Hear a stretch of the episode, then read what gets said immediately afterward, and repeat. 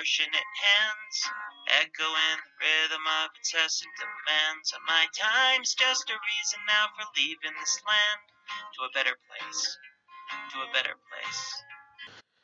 Ja hyvää juhannusta kaikille Holten ääni podcastista tänään perjantaina. Ja jalkapallo on siis palannut myös virallisesti valioliikan osalta ja Villahan sen tietenkin avasi. Puhutaan siitä ottelusta hieman. En suoranainen ensimmäistä puoliaikaa siitä ottelusta nähnyt, mutta olen sen katsonut jälkilähetyksenä samalla kun Poliin kunto pyörää, joten olen nähnyt koko ottelun kuitenkin. Ja toisen puolen näin ihan suorana. Ja sen lisäksi totta kai Chelsea-ottelusta ennakkoa. Chelseastä ei ihan hirveästi voi puhua jo senkin takia, että Chelsea ei ole pelannut kolmeen kuukauteen ja Chelseastä äh, ei voi, voi mitään sanoa vastustajasta, kun ei tiedä, miten joukkueen treenannut ja missä kunnossa pelaajat ovat.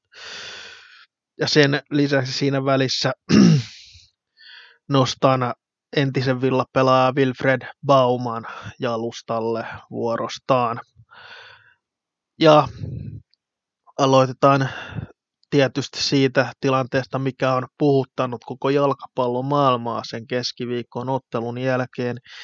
Eli kun Norjan Nyland vei pallon maaliin omaan maaliin, mutta jostain syystä maaliviivateknologia ei ollut käytössä siinä tilanteessa. Oliko sitten patterit unohtunut laittaa tai unohdettu lataukseen laittaa maaliviivateknologian kello, mikä, minkä olisi pitänyt ehdottomasti hälyttää. Se oli aivan selvä tapaus, että maali vietiin Sheffield Unitedilta, mutta sen verran on pakko nostaa pari asiaa siitä tilanteesta.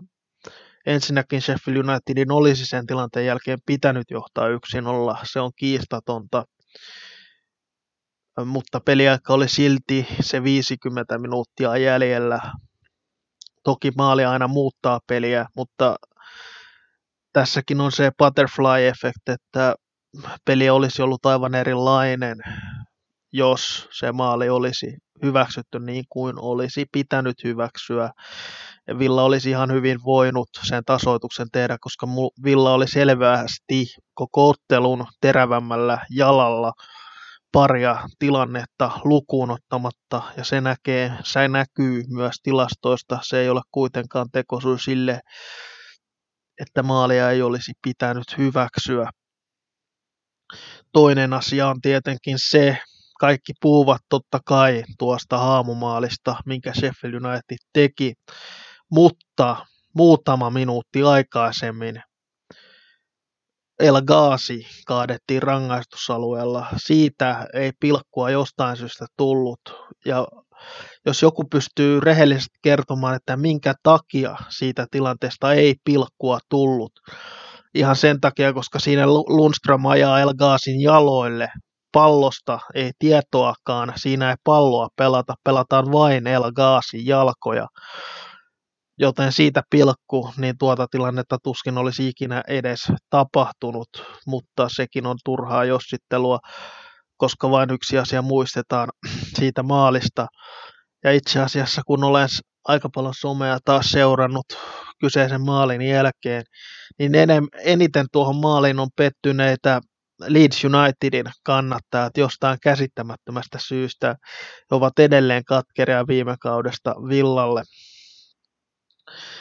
Heidän katkeruus on aiheuttanut sen, että Leeds-fanit vaativat, että Villan olisi pitänyt päästää Sheffield United tekemään maali. Ja tilanne ja tilannettahan ei siis voi verrata siihen Leedsin tapaukseen, jokainen sen varmasti ymmärtää. Kaksi aivan eri, eri tilannetta. Toisessa teknologia petti, toinen oli Leedsin epäurheilijamaista käytöstä. Ja toinen asia on se, että Leeds Villa-ottelussa viime kaudella siinä ei ollut minkäänlaista panosta koko ottelussa edes.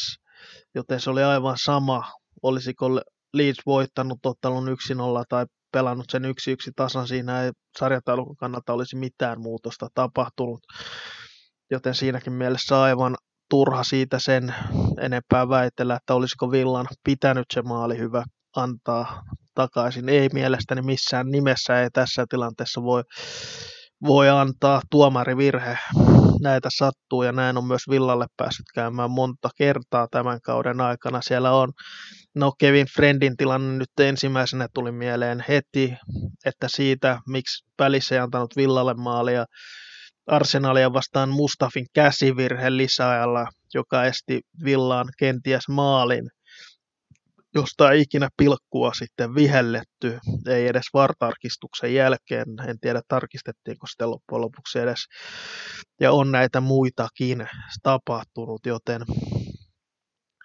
joten ihan turha nyt tästä sen enempää. Meuhkata, että jos Villa säilyy yhdellä pisteellä, se on täysin ansaittu se yhden pisteen säilyminen, huolimatta mitä tässä ottelussa tapahtuu, koska edelleen kukaan ei voi sanoa, että Villa olisi ottelua hävinnyt, vaikka se Sheffield Unitedin maali oltaisiin hyväksytty, koska pelihän olisi ollut aivan erilainen siinä tapauksessa.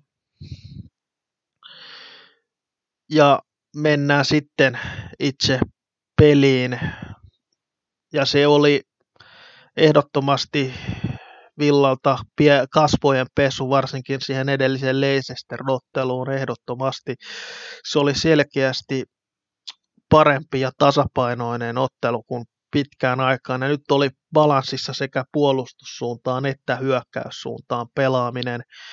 Puolustus oli varsinkin nyt erittäin tiivis ja nyt tällä kertaa yleensä Villa on antanut se 15-20 maalitekoyritystä kaverille. Nyt niitä ei annettu kuin viisi, joista kaksi tai yksi meni maalia päin, riippuu mistä tilastoista katsoo niitä, joten siinä mielessä Villa ansaitsi vähintään tuon pisteen tästä ottelusta. Enemmän olisi joutu ot- otettavissa ja enemmän olisi myös pitänyt ottaa, mutta tämä vain tarkoittaa sen, sitä, että nyt on pakko hakea jostain kovasta joukkueesta kolme pistettä sen lisäksi, että hoitaa Newcastlein, West Hamin sekä Crystal Palacein. Sen lisäksi pitää joista, joku joukkue sen lisäksi vielä voittaa joten ei, ei tämä helppoa tietenkään ole. Villa jäi nyt viivan alapuolelle, alapuolelle, mutta vain yksi piste, joten edelleen kaikki on pelissä. Mutta siis pel- pelistä vielä sen verran Davis pelasi erinomaisen ottelun kärjessä. Hän ei toki ole hän ei ole luontainen maalintekijä, mikä tuli ilmi Sheffield United vastaan, mutta täytyy myös antaa kredittiä kyllä Dean Hendersonille, joka otti aivan upean torjunnan Davisin yrityksen. Davisilta ihan kelpo yritys, laukaus ylös etunurkkaan, mutta mahtava torjunta Dean Hendersonilta, joka oli ainut syy kieltämättä Sheffield Unitedin pisteeseen, koska Villa olisi voinut 3-4-0 voittaa ottelun ilman Dean Hendersonin loistavia otteita sekä kääntöpuoli on tietenkin se, että Villan olisi ehdottomasti pitänyt maali tehdä Hendersonin huippuotteesta huolimatta, ja toivottavasti tämä piste on arvokas loppukautta ajatellen, eikä päinvastoin, että näihin kahteen jäämättä saaneeseen pisteeseen kaatuisi tämä säilyminen. Kaikki on silti edelleen auki.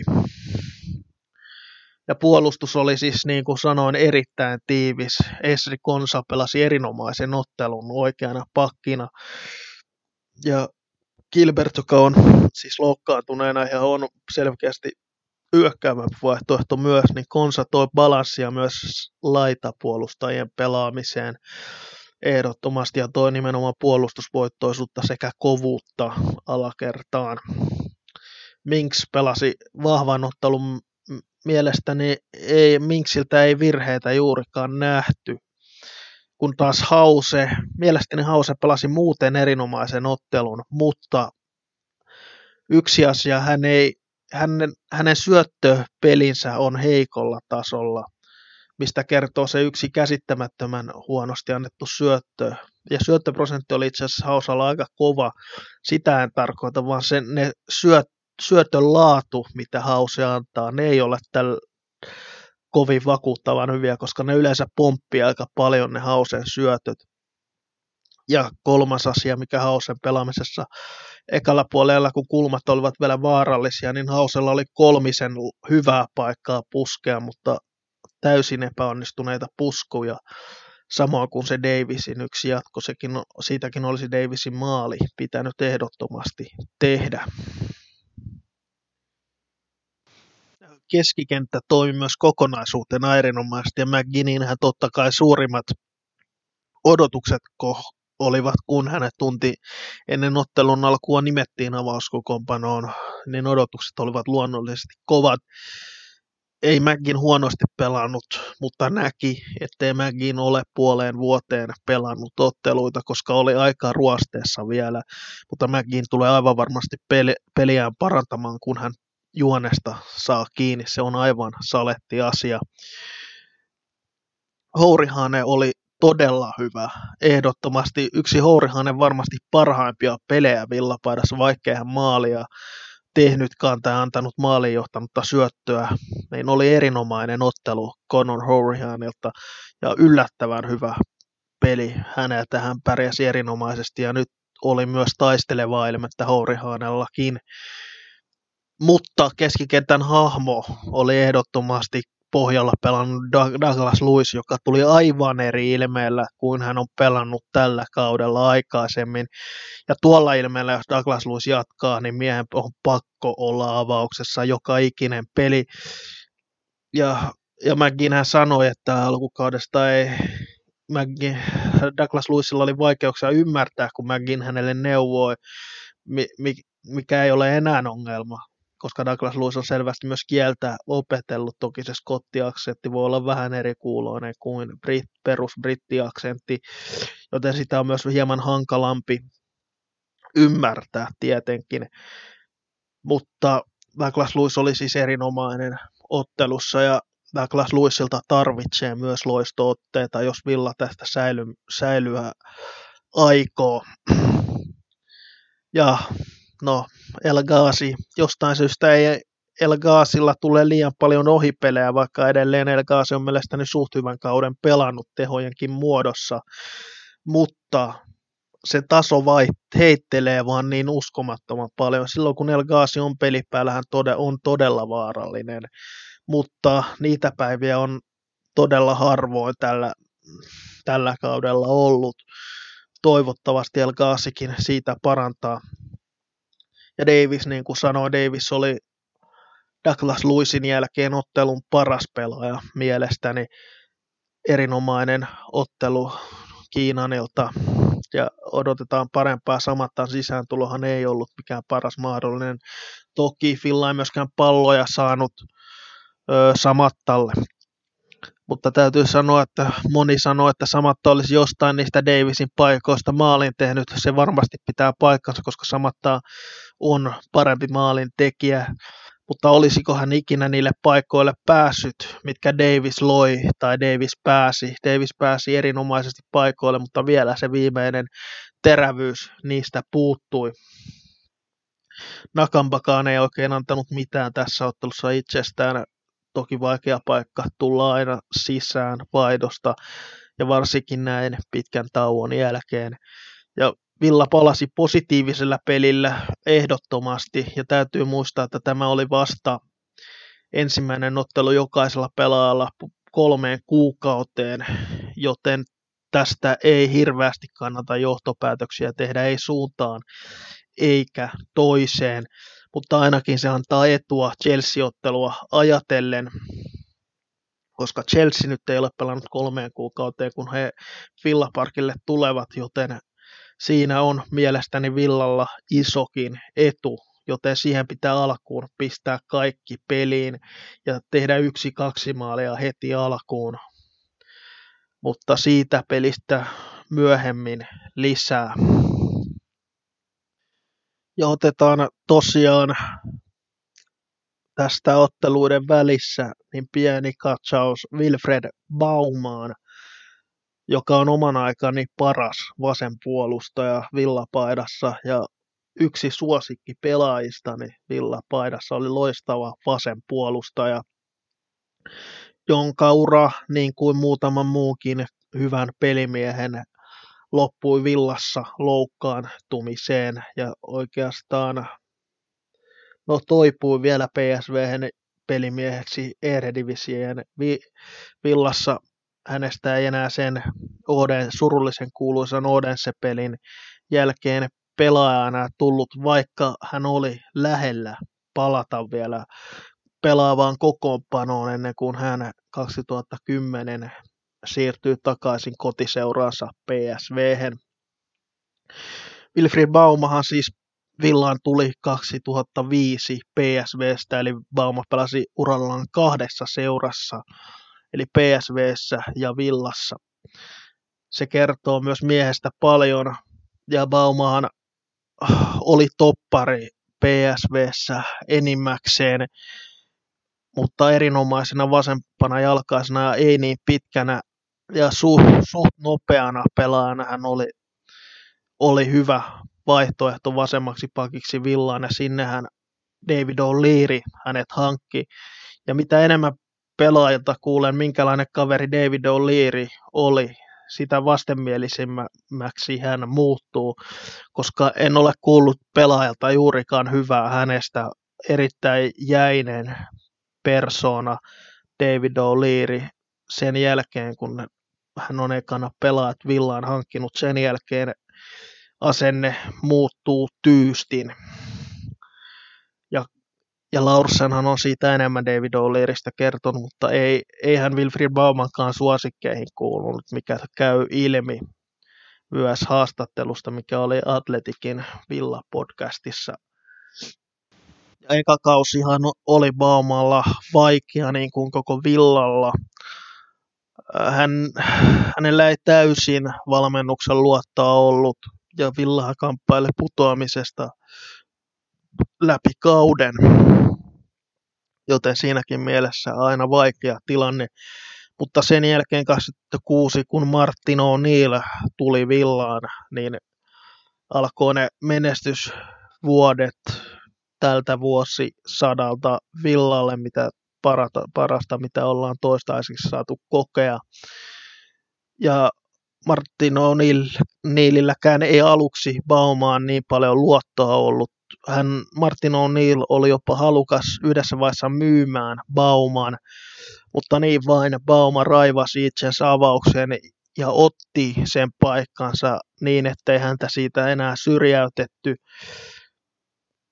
Ja oli kerta kaikkiaan loistava ja tärkeä palanen Villan kolmella kaudella, millä Villa kuudenneksi tuli, tai oikeastaan kahdella kaudella Villa tuli kuudenneksi, yhdellä kymmenenneksi, se eka oli se kymmenes kausi, sen jälkeen kaksi kutosia ja sen jälkeen loukkaantuminen kesällä 2009 Eurooppa-liigan karsintaottelussa Odensea vastaan, mikä piti Bauman yli vuoden kentiltä sivussa. Mutta se täytyy sanoa Villasta, vaikka välillä on Villa kritisoinut, miten on tiettyjä pelaajia kohdeltu, niin ennen Bauman loukkaantumistahan, itse asiassa se loukkaantuminen taisi olla 2008 vuonna, niin tosiaan ennen tuota loukkaantumista Bauman sopimushan oli katkolla, mutta hänellä oli jo jatkosopimustarjous tehty, mutta sitä ei ollut vielä allekirjoitettu ennen tuota loukkaantumista. Ja kun loukkaantuminen tuli, Bauma kysyi, että haluaako Villa vielä tehdä sopimuksen hänen kanssaan, koska hän ymmärsi, jos Villa ei sopimusta olisi enää halunnut tehdä, mutta Villa teki siitä huolimatta, että Bauma loukkaantui pahasti, teki jatkosopimuksen miehen kanssa, koska jos hän ei jatkosopimusta olisi tehnyt, niin todennäköisesti hänen uransakin olisi siihen loppunut. Joten siitä on pakko nostaa hattua Villan Martin O'Neillille sekä, sekä Villan muulle johdolle, miten he käsittelivät tilanteen. Ja Baumahan tosiaan lähti 2010 Villasta PSV takaisin kotiin, missä hän on edelleen valmennustehtävissä junioripuolella. ja sa, onkin sanonut, että hän mielellään vielä villaan palaisi, mutta ei päävalmentajaksi, vaan apulaisvalmentajaksi, koska hän ei halua, halua olla se manageri niin sanotusti. Mutta mielenkiintoinen juttu Baumasta, mikä kertoo hänen lojaalisuudestaan jotain. Baumalle nimittäin tarjottiin West Bromwichista sopimusta, kuin hän oli pääsemässä kuntoon. Hän hylkäsi sen sopimuksen, koska hän sanoi, että hän ei, hän ei halua pelata Englannissa muualla kuin villassa. Ja aika nopeasti sen jälkeen mies myös PSV palasi ja Baumahan edelleen säännöllisesti käy yleensä Petrovin tai Agbolahoren seurana katsomassa Villan pelejä pari kertaa vuodessa taisi olla. Hieno pelaaja ja ansaitsee kaikki kreditit. Ja en tiennyt näistä asioista ennen kuin tosiaan kuuntelin sen Bauman haastattelun, tai missä Bauma puhui hänen ajastaan Villasta, ja se nosti vielä enemmän arvoa Wilfred Baumaan niin pelaajana villassa kuin myös henkilönä. Ja toivon, että Wilfried Bauma vielä nähtäisiin Villaparkilla jossain roolissa. Ja mennään sitten Chelseain, joka on varmaan niillä sijoilla, millä odotettiin tällä kaudella. Chelseallähän on suhteellisen nuori joukkue, mutta Villalla on itse asiassa nuorempi joukkue kuin Chelsealla, vaikka aina Chelsean nuoruudesta puhutaan, mikä on tietenkin totta. Chelsealla on vähän erilainen lähtökohta kuin yleensä. Chelsea on siis neljäntenä sarjassa ja Champions Leagueaan tällä hetkellä matkalla. Ja Frank Lampard on siis valmentajana edelleen managerina ja tehnyt ihan hyvää työtä Chelseassäkin, niin kuin hän teki Daapissa. Öö, oikeastaan Chelsea oli vähän siinä, itse odottelin 4-7 sijoja Chelsealle tällä kaudella, joten ehkä vähän yläkanttiin toistaiseksi jopa pelannut, vaikka onhan Chelsealläkin hyvä ryhmä kasassa. Sitä on oikeastaan vaikea sen enempääkään Chelseastäkään sanoa, totta kai top 4 joukkue on aina hyvä joukkue ja totta kai ennakkosuosikki, varsinkin kun pelataan ilman yleisöä, niin se kotietu supistuu aika lailla sitä kautta. Ja Chelsea, no mitä voi Chelseastä vielä sanoa, kun Chelsea ei tosiaan kolmeen kuukauteen ole palloa potkis, potkinut. No Hudson Odoi on taas pelikunnossa ja hänellehän hänelle tehtiin ikävä, ikävä syytä, koska häneltä, häntä väärin syytettiin raiskauksesta. Hän, hänen nimensä onneksi puhdistu, puhdistettiin ja sekin kertoo sitä, että pitää olla syytön, kunnes toisin todistetaan sekin tässäkin tapauksessa, vaikka osa oli jo aika vahvasti syyllistämässä nuorta pelaajaa. Onneksi hänen nimensä nyt puhdistui kuitenkin näistä syytöksistä. Hän on onneksi valmis myös pelaamaan.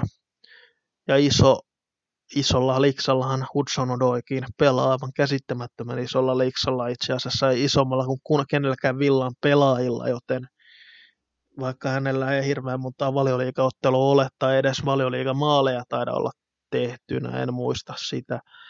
Mutta joka tapauksessa hän on nyt päässyt treenaamaan ja on kunnossa ja on spekulaatioissa avaus kokoonpanos, avauskokoonpanospekulaatioissa vain mukana.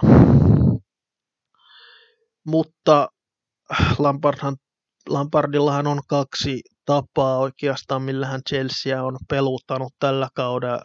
Oikeastaan mm, kolme tyyliä, millä Chelsea on peluttanut, mutta en usko, että he lähtevät nyt kolmen linjalla pelaamaan. Mutta muut ovat olleet siis joko 4-2-3-1 tai 4-3-3 systeemeillähän Chelsea yleensä on tällä kaudella pelannut, mikä, mitä olen heidän pelejään seurannut.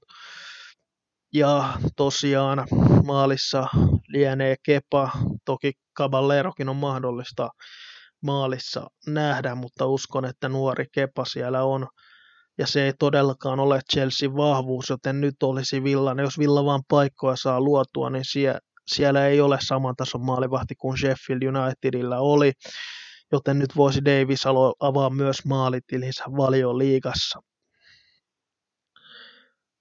puolustuslinja, uskon, että oikealla pelaa kokenut espanjalainen Achpilicueta, ihan sen takia, koska uskon, että Lamparkin tässä näissä poikkeusoloissa luottaa ensimmäisessä ottelussa koke, kokemukseen ja sitä kautta Atspili kuetaan avaus kokoonpano paikkaa. Tosiaan nyt on avaustakin äärimmäisen vaikeaa feikata. Ja toppari parina uskon, että pelaa Schuma sekä Rudiger, saksalaistoppari ja vasemmalla lienee Marcos Alonso. Ja toinen vaihtoehto vasemmalla on tietysti Emerson ja toppareksikin on, on siellä Christiansen ja mahdollista nähdä myös ja totta kai Tomori, joten on siellä, siellä on vaihtoehtoja Chelsealläkin, mutta ne on ne, ketä itse veikkaan avauksen, ketä olen jo sanonut. Ja keskikentän kaksikko, uskon, että lähtee siis 4-2-3-1 pelaamaan, eli siinä keskikentän pohjakaksikkona Jorginho, italialaiskeskikenttä-pelaaja ja Kovacic. En usko, että Kantti on avauksessa, koska Kantti on vähän vähemmän treenannut kuin nämä muut pelaajat, joten sitä kautta Kovacic ja Jorginho uskon sen kaksikon olevan avauksessa. Ja Mount siinä kymppipaikalla ehkä yliarvostetun englantilaiskymppipaikan pelaaja. Vasemmalla Christian Pulisic, yhdysvaltalaistaituri. Hän voi aiheuttaa uhkaa kyllä Villalle. Oikealla lienee William, tai he voivat myös vaihtaa Pulisic oikealla William vasemmalla, mutta joka tapauksessa laiturina Pulisic ja William. Ja piikissä lienee Villalle tuttu Tammy Abraham, joten huolella pitää nyt pelata. Se on aivan selvä asia. Jokainen tuntee Tamin ja Tamin vaarallisuuden, joten puolustuksen pitää olla nyt entistä tiiviimpi ja entistä valmiimpi nyt myös pelaamaan, koska tämä on jo toinen ottelu Villalle, joten Villan pitää näyttää, että Villa on valmiimpi kuin Chelsea. Ja sitten Villan pariin, ja Villahan aloitti ottelun peliesityksenä hyvä esitys Sheffield Unitedia vastaan. tuloksellisesti olisi ollut enemmän haettavissa, se on pakko sanoa, ja nämä ottelut pitäisi voittaa, Sheffield Unitedin kaltaiset ottelut, mutta nyt pitää hakea Chelseastä tulos, se on aivan selvä asia. Tai no ei nyt jos hävitään, niin sitten pitää yksinkertaisesti Newcastle ja Volves molemmat voittaa tämän ottelun jälkeen, joten miele, mielellään mahdollisimman nopeasti niitä pisteitä plakkariin. Ja kuten jo olen todennut parinkin otteeseen, niin nyt on Villan näytettävä, että Villa on valmis ottelun ja Villan on pakko olla alusta lähtien valmiimpi pelaamaan kuin Chelsean. Muuten täytyy kyseenalaistaa Villan valmennusta, Villan pelaajien mentaliteettia ja oikeastaan kaikkea Villassa. Jos Villa ei ensimmäiseen 15-20 minuuttiin näytä, että Villa on selvästi valmiimpi otteluun kuin Chelsea. Chelsea ei nimittäin ole edelleen pelannut kolmeen kuukauteen, joten yksinkertaisesti Villan on pakko olla valmiimpi kuin Chelsea tähän otteluun. Ja mielellään myös pari kaappia heittää heti ottelun alkuun. Ja Björn Engels on edelleen loukkaantunut, hän on arviolta pari viikkoa sivussa. Ja Freddy Gilbertin pelaaminen on epävarmaa, en usko, että häntä vielä peluutetaan. Ja myös jos kysytään minulta Gilbert vai Konsa oikealle, kun puhutaan nimenomaan Chelsea-ottelusta, haluanko Gilbertin mieluummin Chelsea vastaan, jos se tarkoittaa, että hän huilaisi Newcastlea vastaan, vai mieluummin niin, että hän huilaisi Chelsea vastaan ja pelaisi Newcastlea vastaan, on vastaus selvä Newcastlea vastaan. Mielellään näkisin Gilbertin, miele, mieluummin näkisin Gilbertin olevan avauksessa kuin Chelsea-ottelussa, koska Newcastlea vastaan. Gilbert loisi myös uhkaa ylöspäin, koska Brucein Newcastle ei niin laitapakit ei niin paljon, niin paljon ei vapauksia laitapakeillakaan ole nousta, joten Gilbertistä varmasti olisi Newcastlelle vastaan enemmän hyötyä, kun taas Chelsea-ottelua oletettavasti joudutaan ottamaan enemmän vastaan, joten sitä kautta olisi luonnollista, että siellä olisi selkeästi puolustavampi vaihtoehto laita puolustajana. Ja kun kysyin, että minkälaista kokoonpanoa tai minkälaisia muutoksia mahdolliseen Sheffield United-otteluun öö, muut lähtisivät hakemaan, niin oli siellä hyviä öö, pointteja. Öö, Nylandia esimerkiksi esimerkiksi Reinaan olisi enemmän luottoa kuin Nylandiin, mikä on ymmärrettävää, kun katsoi Nylandin haparointia siinä maalitilanteessa. sitten oli tietysti mielenkiintoinen huomio, millä taktiikalla Villa voisi lähteä otteluun, eli 4 2 3 1 ja ilman laitureita tämäkin sekä Mängin ja Jota siis siinä hyökkäävinä keskikenttäpelaajana Kriilisin ohella ja samatta sitten kärjessä, mikä on myös mielenkiintoinen huomio, että Drinkwateriakin ehdotettiin keskikentällä, mikä on aika harvinaista, kun puhutaan villafaneista. Itse veikkasin että viime ottelun avaukseen ei, ei tullut, enkä nyt hirveän pettynytkään jaksa siihen olla. Engels on tosiaan sivussa ottelusta, joten häntä ei myöskään nähdä. Ja niin kuin myös todettiin, niin junnuja, nyt olisi hyvä paikka ottaa yksi, kaksi junnua penkille mieluummin kuin näitä tiettyjä pelaajia tuosta ykkösjoukkueesta, joita todennäköisesti ei edes kentällä nähdä. Voisi tuoda myös virtaa junnujen kautta. Öö, ja Hausen pelaaminen ei vakuuta, ei se vakuuta itseään ikään pallollisena, mutta muutenhan Hause pelan, pelasi ihan hyvän ottelun lukuun ottamatta sitä yhtä karmeaa syöttöä, jonka hän antoi. Muuten mielestäni Hause pelasi ihan hyvän ottelun siis, niin kuin totesin, ja itsekin hänet avauksessa pitäisin. Kriilis sai vähän kritiikkiä ottelusta, mielestäni aika turhaa. Grillisin syöttöprosentti oli kuitenkin 97 prosenttia, ja kun katsoo missä päin Grilliskin palloa syöttää, niin se kertoo kuinka laadukas Grillis on, ja edelleen Grillis loi myös niitä paikkoja. Mutta yksi pelaaja, joka nosti positiivisesti myös osakkeita, Luissi on mainittu, pelasi loistavan ottelun, Ourihaane pelasi loistavan ottelun, heidät on mainittu, mutta Matt Target oli aivan mahtava ottelussa molempiin suuntiin ja Targetin potkutekniikka, se on aivan loistava. Ja häntä pitää saada peliin entistä enemmän mukaan. Toki nyt tulee Chelsea vastaan iso haaste, pystytäänkö niin paljon laitapakkeja hyökkäyssuuntaan käyttämään. Se, se nähdään sunnuntaina toivottavasti. Tosiaan mainittiin myös se, että Villan puolustus näytti paljon vakaammalta, kun siellä oli oikeana pakkina topparin, ja se on aivan totta, koska Villa oli aivan selvästi parempi puolustamaan kuin missään muussa ottelussa tällä kaudella, ei edes niissä nolla, nolla peleissä Villa puolustanut näin hyvin, mitä he puolustivat Sheffield Unitedia vastaan. Ainoastaan kaksi laukausta maalia kohti Sheffield Unitedilla koko ottelussa, ja se maalikin, minkä he tekivät, mikä Villan onneksi totta kai hylättiin, niin sekin oli enemmän Nylandin virhe kuin että se olisi mikään hirveä paikka ollut.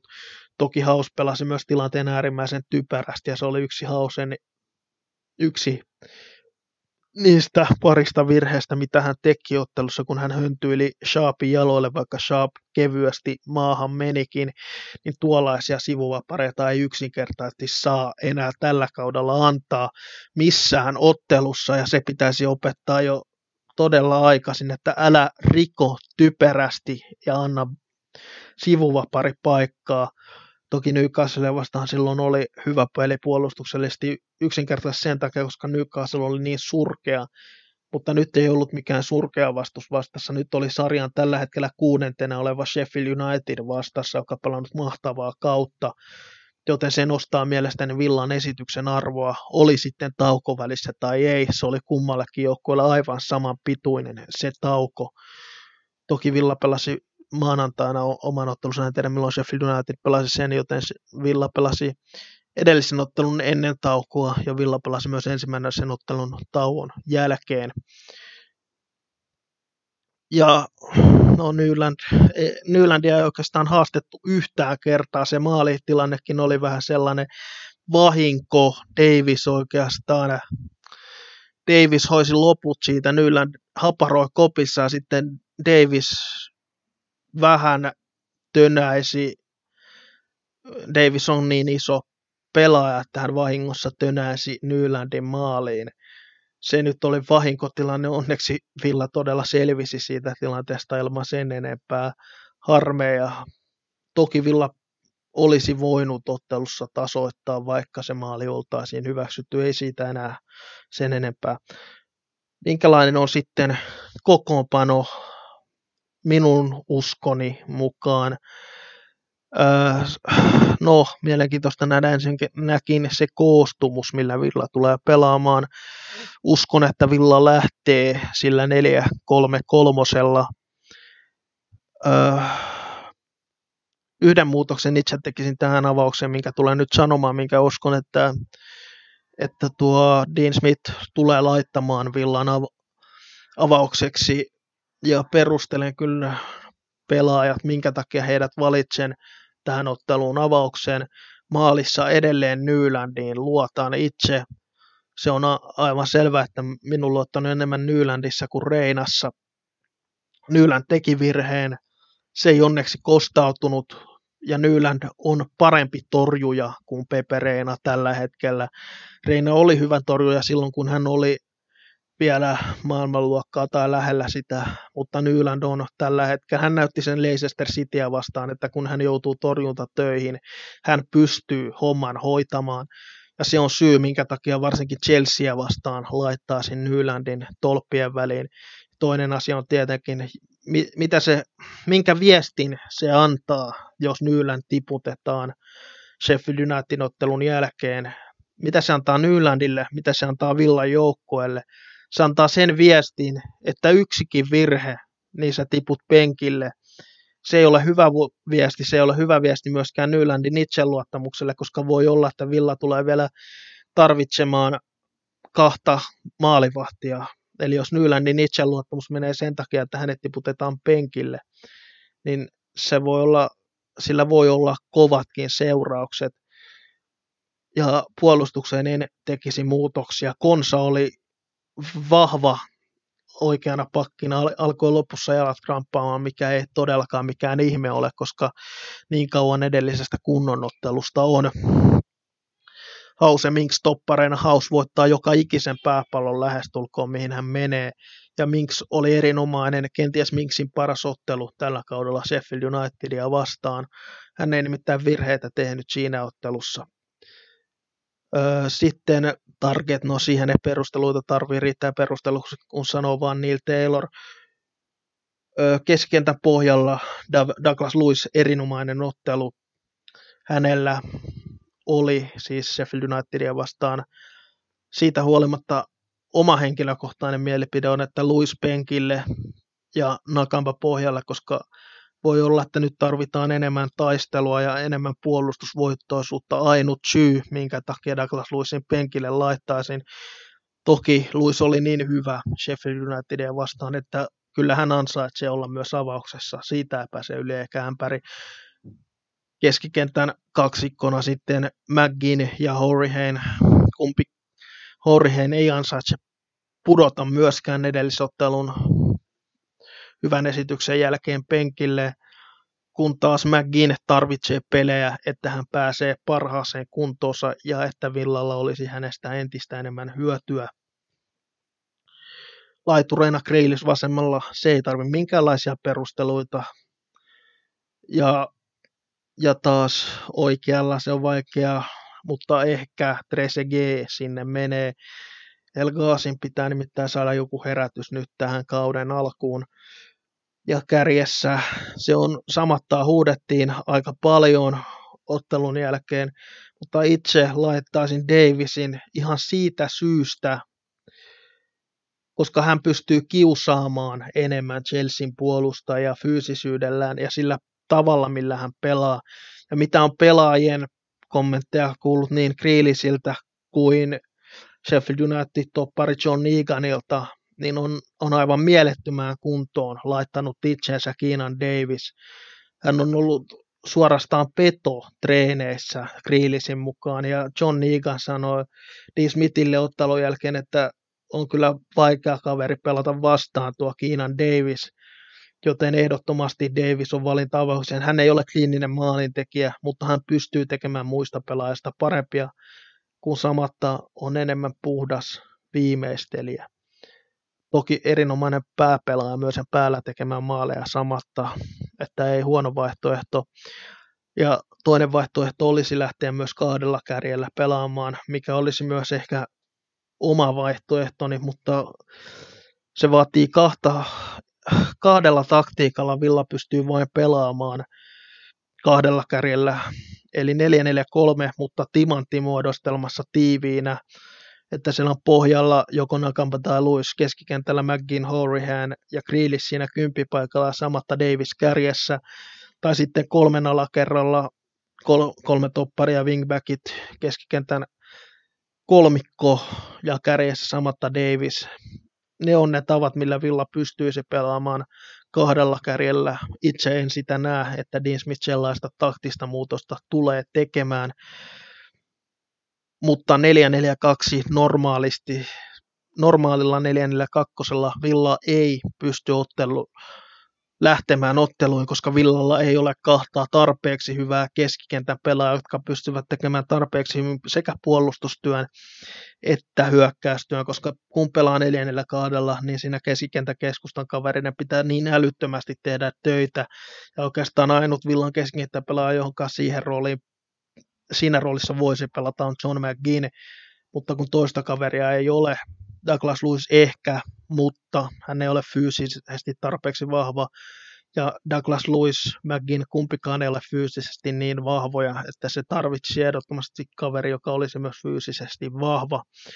Se on se syy myös, minkä takia Villa ei voi perus 442 lähteä. Ja myös Timantti 442 voisi olla mielenkiintoinen, koska Villan laitureiden taso ei vaan ole tällä hetkellä niin niin laadukas, että he toisivat tarpeeksi paljon uhkaa vastustajan maalille, joten sekin on mielenkiintoista nähdä, millä taktiikalla Villa tulee ottelun lähtemään, mutta nyt pitää, olen sanonut kolme kertaa tässä löytössä, sanon vielä viimeisen kerran, että nyt pitää näyttää jokaisen pelaan, että nyt ollaan valmiita pelaamaan. Ja nyt pitää myös se eka 15 20 minuuttia näyttää Chelsealle, että Villa on tullut ne kolme pistettä hakemaan kotikentältä ja Villa Parkilta. Ja nyt pitää myös näkyä se, että Chelsea ei ole pelannut kolmeen kuukauteen kunnon ottelua, kun taas Villa on pelannut otteluita, otteluun, siis Sheffield Unitedia vastaan kunnon kilpailullisen ottelun. Sen on yksinkertaisesti pakko näkyä. Jos se ei näy, niin sitten pitää tehdä radikaaleja muutoksia Newcastle-otteluun.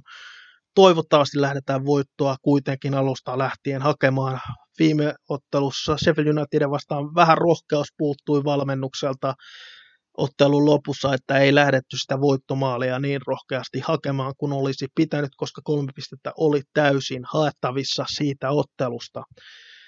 Ja sitten oma tulosveikkaus Villa Chelsea-ottelun on 2-0 voitto, Kiinan Davis kaksi maalia ja Kriilisille kaksi syöttöä. Ja tämän päiväinen ennakko on taputeltu ja tämän päiväinen podcast taputeltu. Seuraava lähetys jo sunnuntaina Chelsea-ottelun jälkeen, eli tuoreet kuulumiset siitä ottelusta ja Newcastle ennakko. Itsellä on niin kiireä aina viikolla, että ei mitään mahdollisuuksia tehdä maanantaina, maanantaina lähetystä, joten se tulee sunnuntai-iltana Chelsea-ottelun jälkeen, joten tuoreita kuulumisia siitä ottelusta. Kiitos seurasta ja toivottavasti nautitte. Ja hyvää juhannusta kaikille.